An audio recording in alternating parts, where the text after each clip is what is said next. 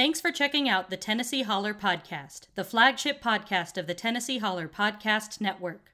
Subscribe to and support the Holler at www.tnholler.com to help us fearlessly yell the truth about Tennessee. And be sure to subscribe to the growing family of Holler podcasts while you're there. You can also follow the Holler on Facebook, Instagram, and Twitter at the TN Holler. Tennessee, Tennessee, Tennessee, Tennessee, Tennessee, Tennessee, Tennessee. Tennessee. Lord, I've really been real. Hi, everybody. I hope everybody's doing all right. Welcome back to another Tennessee Holler Facebook Live interview. We're at tnholler.com, at the TN Holler. On Twitter and Facebook is where you can find us. Follow the Holler. Also, follow all of these hollers. We're all throughout the state now Memphis, Murfreesboro, Cookeville, Knoxville, Chattanooga, Harrogate, Tri Cities, and we even have one in West Virginia. That's all because you guys have been so supportive. We really do count on you. So chip in if you can. A few bucks a month goes a really long way. We really appreciate it. Make it 10 bucks a month or more, we'll send you one of these pretty cool holler hats. Keely, I'll get you one of these if you want one. Just Oh, I do. And I'll give me Great. Oh, appreciate it. No, but you get one. Thanks for being here. Before we get into like the college dem stuff and the delegate, first of all, you were a Biden delegate. How was that experience? Tell us about that real quick.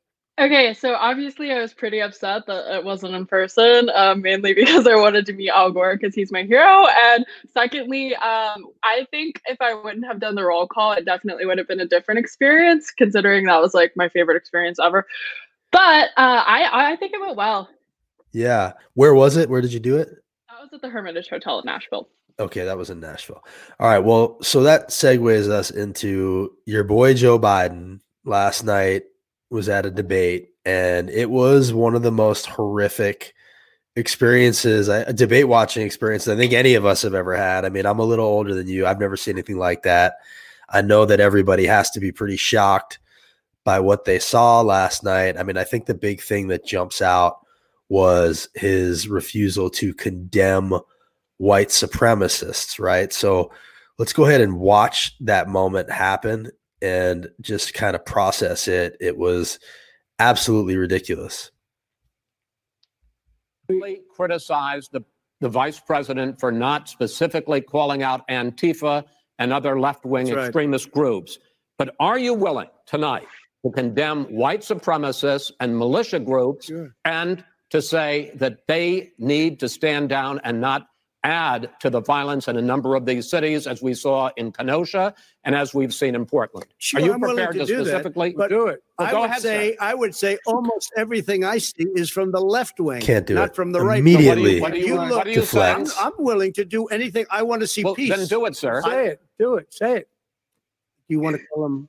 What do you want to call him? Give me a name. Give me a White name. Go ahead. supremacists Who and would right you like me to condemn? White supremacists and right Proud militia. Boys, stand back and stand by. But I'll tell you what. I'll you Stand what, back and stand somebody by. Anyway, we all saw what happened. He kept trying to deflect to the left. Keely, you know, I'm older than you. I've never seen anything like it, but nobody should be surprised by this at this point, right? I mean, this is what this guy does. Yeah, no, I know. Uh, I think he kind of definitely like feeds into it, and it's just it's really really sad. I was talking this morning. I was just like, I think it. This is not a good time to be a black and brown person in America. Like, imagine just like children are watching this, and this is the president of the United States um, failing to condemn white supremacy. I think that's awful. Awful. Right. Yes. Our children are watching. I think that is the big thing that we have to remember. And it wasn't just that moment. I mean, he was, he obviously had made a point coming into the debate that he was going to try to interrupt Joe Biden as much as possible. He wasn't going to respect the decorum, the rules. And it just, you couldn't help feel like, feel, I, I felt sad watching it because it was like, this is where our country has come to. This is how far we've fallen not surprised at all. Anybody who's been paying attention had to be expecting something like this. This is what he wants. My general feeling is he isn't trying to win this election anymore. I think he knows that the results aren't going to be in his favor. He's trying to steal it. And he's trying to do that by calling into question the election results. He's going to try to say that he won on election night, even though there's going to be millions of outstanding ballots in swing states. Uh, what is the sense that you have? I mean, your perspective as a college Democrat, as a young person, do you think that people are listening to him when he tries to question the results of the election, or do you think people see through the ruse? I mean, you know, I would like to say that people see through it, and I think that people on our side definitely do. Um, but as we found last night, like I just think that Trump supporters just have a way of like, you know, like I always think about that quote that's like he could shoot someone in like the middle of Manhattan and Right. people would still like him. So I think like that just rings really true today. Um, I think people they want to believe whatever they want to believe and nothing can change that sadly. So I kind of think that like just I mean he said he said it that he won't like res- accept the results of the election which it's just it's terrifying you know it's like i wish that i could say that something will surprise me at this point but it's like nothing really will anymore which is kind of sad uh but i i just think that we just have to really push to people to vote early in person honestly um if Right. they can safely Right. Voting early and in person if they can, I think are the things to be focusing on.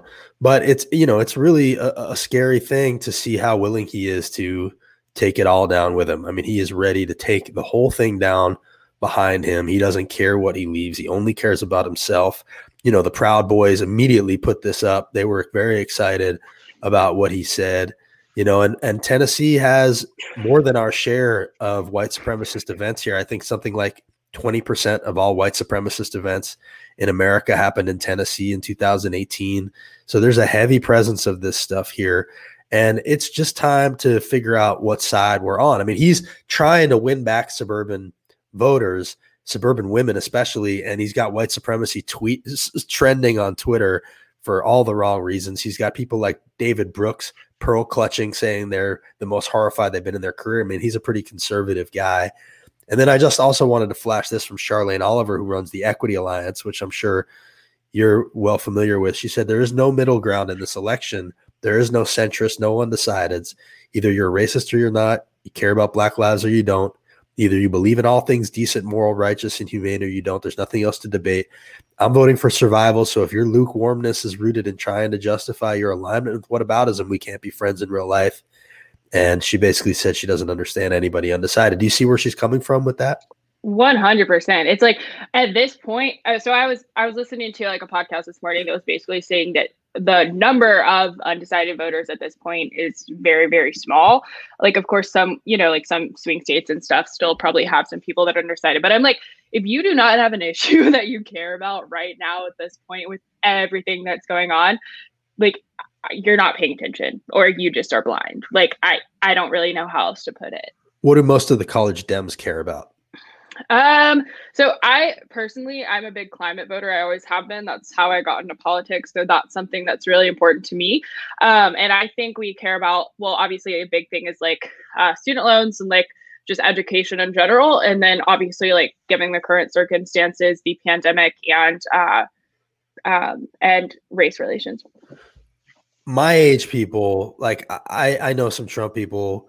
I have some neighbors. It just feels like we can't even really have a we can't even agree on basic facts to discuss. Mhm. Is that how it feels with people your age? Like, is there a better uh, bridge to communicate between yourself? Like, do you talk to college Republicans? Do you talk to college independents, undecideds, or is everybody in their corners? I think it's a little bit of both. So I do have friends that are Republicans, um, definitely not like huge Trump supporters, but like people that I've just been friends with for a long time. Um, and then secondly, I I just like I said, I was doing an interview with someone from College Republicans at this uh, this morning, and it was just it was very difficult. Like I I just I'm a very nice person, I would say, and like it's just hard for me to just see people just be so mean and like all of the time. And I don't know, like this morning, I just got really, really upset, like watching like re uh, retakes from the debate, uh, de- particularly about the part about Bo Biden. Um, I'm like, his son is dead, and like what Trump said about that, like I just I started crying like when I was doing my makeup, which is a really an opportune time to cry. But I was just like, it's just so sad. It's like you say that you're pro-life and like you do all of this stuff, and his followers, you know, like they love to say that and play like the Jesus card. But I'm like, this man is awful. He's an awful person. And I'm like, he just he has no regard, no regard for human beings in general. And it's it's awful. I hate it. I don't think there's I don't I don't think it's possible to overreact to this. So, you know, I, I share your sentiment. Uh I, and and as much as I like to talk about policy stuff and I think it's important and you know, I think we need a clear to me progressive agenda to get people excited and voted and mo- voting and motivated. There is something that sort of ties those things together but also rises above this that I think you're touching on, which is decency. And you know, Biden definitely exemplifies decency. He he has empathy. You can see that he feels it. I could even feel last night as this was happening, like he was sad that it was happening. You know, like he he had to power through it and do what he came to do and be strong. And you know, he's definitely older and probably took a lot of energy for him to do that. But you could also see that as it was weighing on him, the way that Trump was dealing with him, the way that Trump was being such a bully and so insensitive and just vile. He's a vile human being.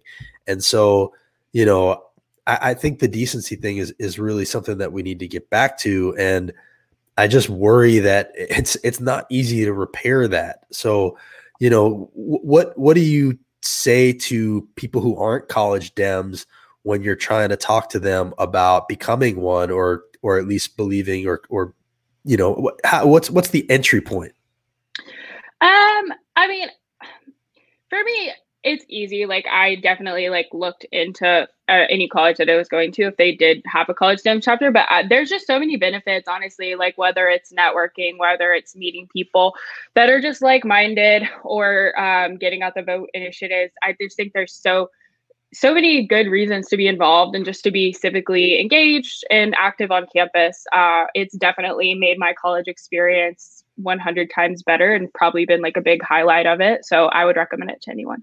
That's awesome. I have to admit, when I was your age, I ran for Congress in 2018 here. Uh, I voted lost. for you. Oh, I appreciate that. I was from oh, District Clarksville, 7. right? Yeah, yeah, you're Clarksville. Originally. Yeah, absolutely. Shout out to Clarksville. Uh, but when I was your age, I was not involved at all. Like I cared. I watched the Gore Bush election, but I didn't actually get involved. So I appreciate that at your age you're involved in doing this. And I definitely, you know, let us know how we can help get the word out ever about what you're doing. Corey Clem, who seems to be a fan of yours, says, What was the best line from last night's debate, in your opinion? Uh, I'll, I'll, ask you second. I'll go first. One, one of the lines that I thought was a, a good line was when Trump said that Biden called him xenophobic and racist for like cutting off China right as the pandemic was happening, which he didn't do. But uh, and Biden sort of under his breath said that had nothing to do with the pandemic. I thought that was a really good line and kind of a throwaway line. Was there anything that stuck out to you? One hundred percent. Mine was the "just shut up, man." Like I was up, ordering man. that Yeah. T-shirt. Yeah, just shut up, man. Like, just shut up. You know, he called him a clown. He kept looking at the at the uh, viewers and saying, like, do you believe this guy? Like using them as a friend, which, you know, again, Trump can't do because he can't humble himself enough to actually need the people.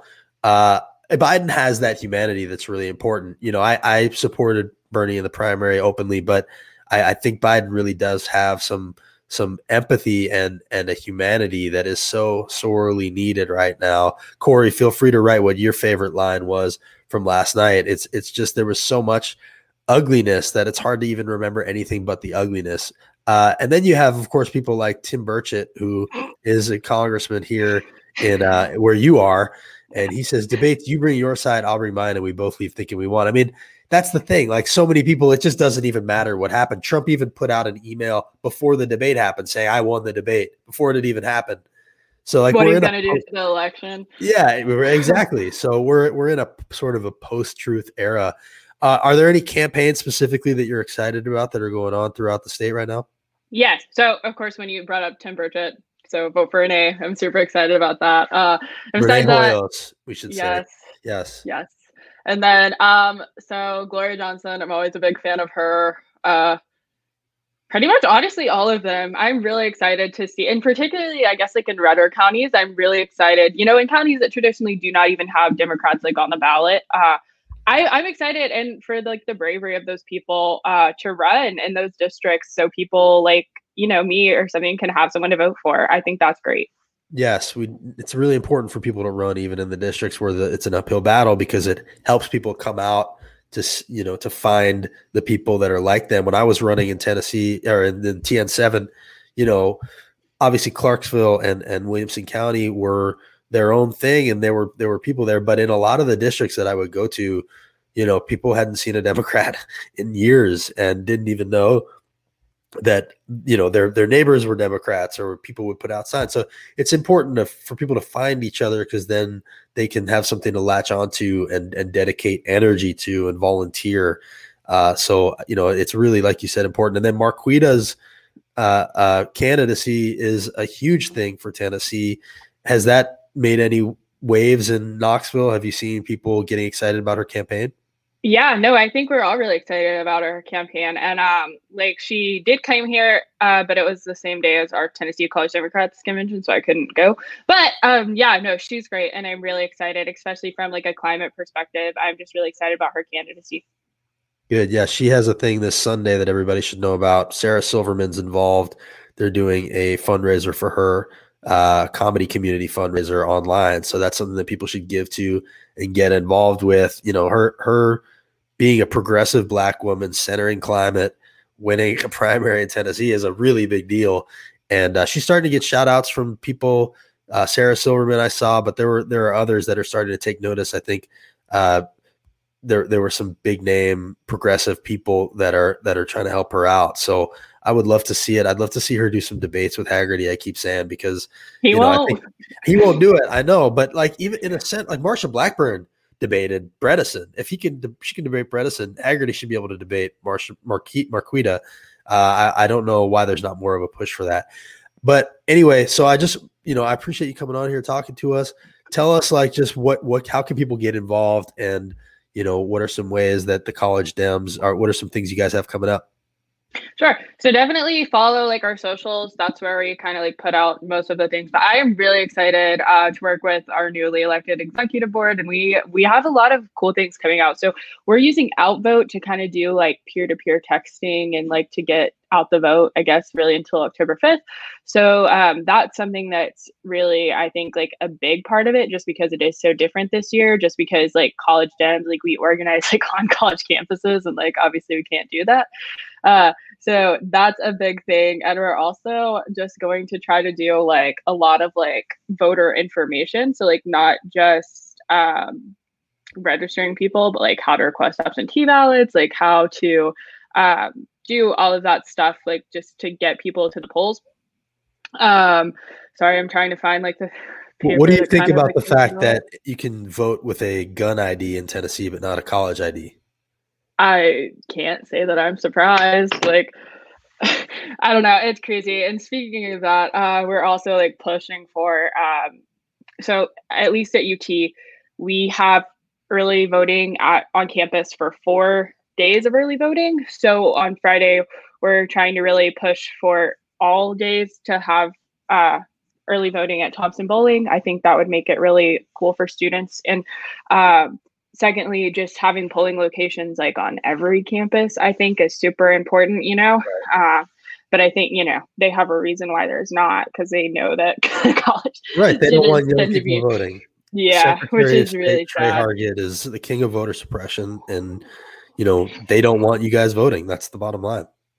Oh, it's really sad. And, and I've talked to him before and like he's he's kind of like I don't know, like he denies it, but he's just kind of an asshole. No, he's For got that of a better thing that all the Tennessee Republicans have, which is like, you know, they're so nice to you in person, but really, you know, it's not about being nice in person. It's about the things that you believe and the things that you do, and they're clinging to power every possible way they can.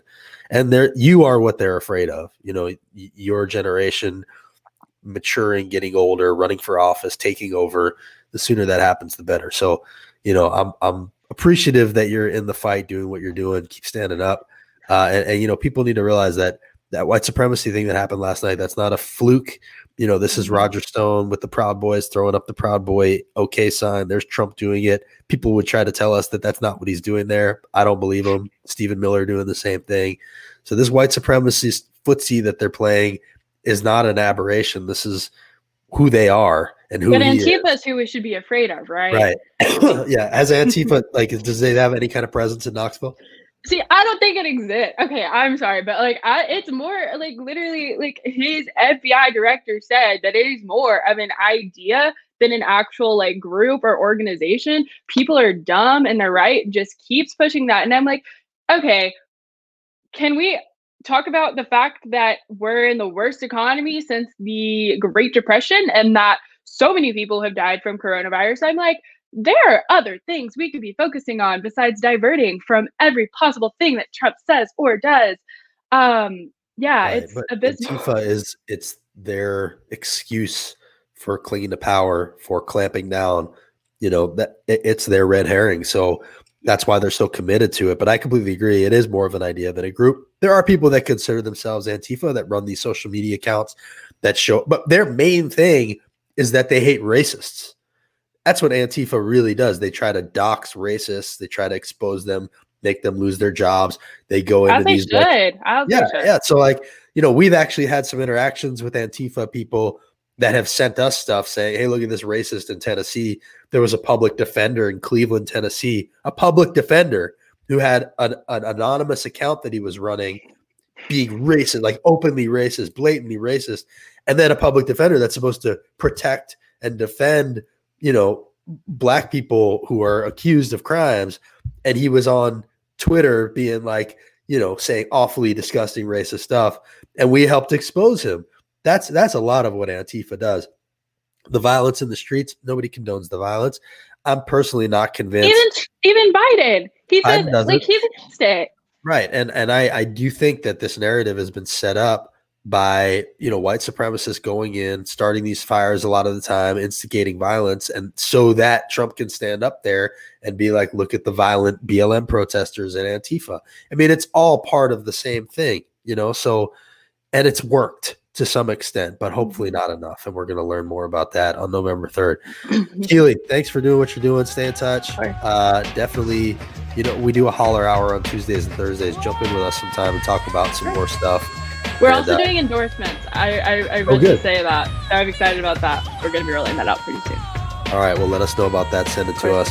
And we will see everybody tomorrow for our holler hour at Thursday, 2 p.m. Thanks, Keely. Thanks for having me on.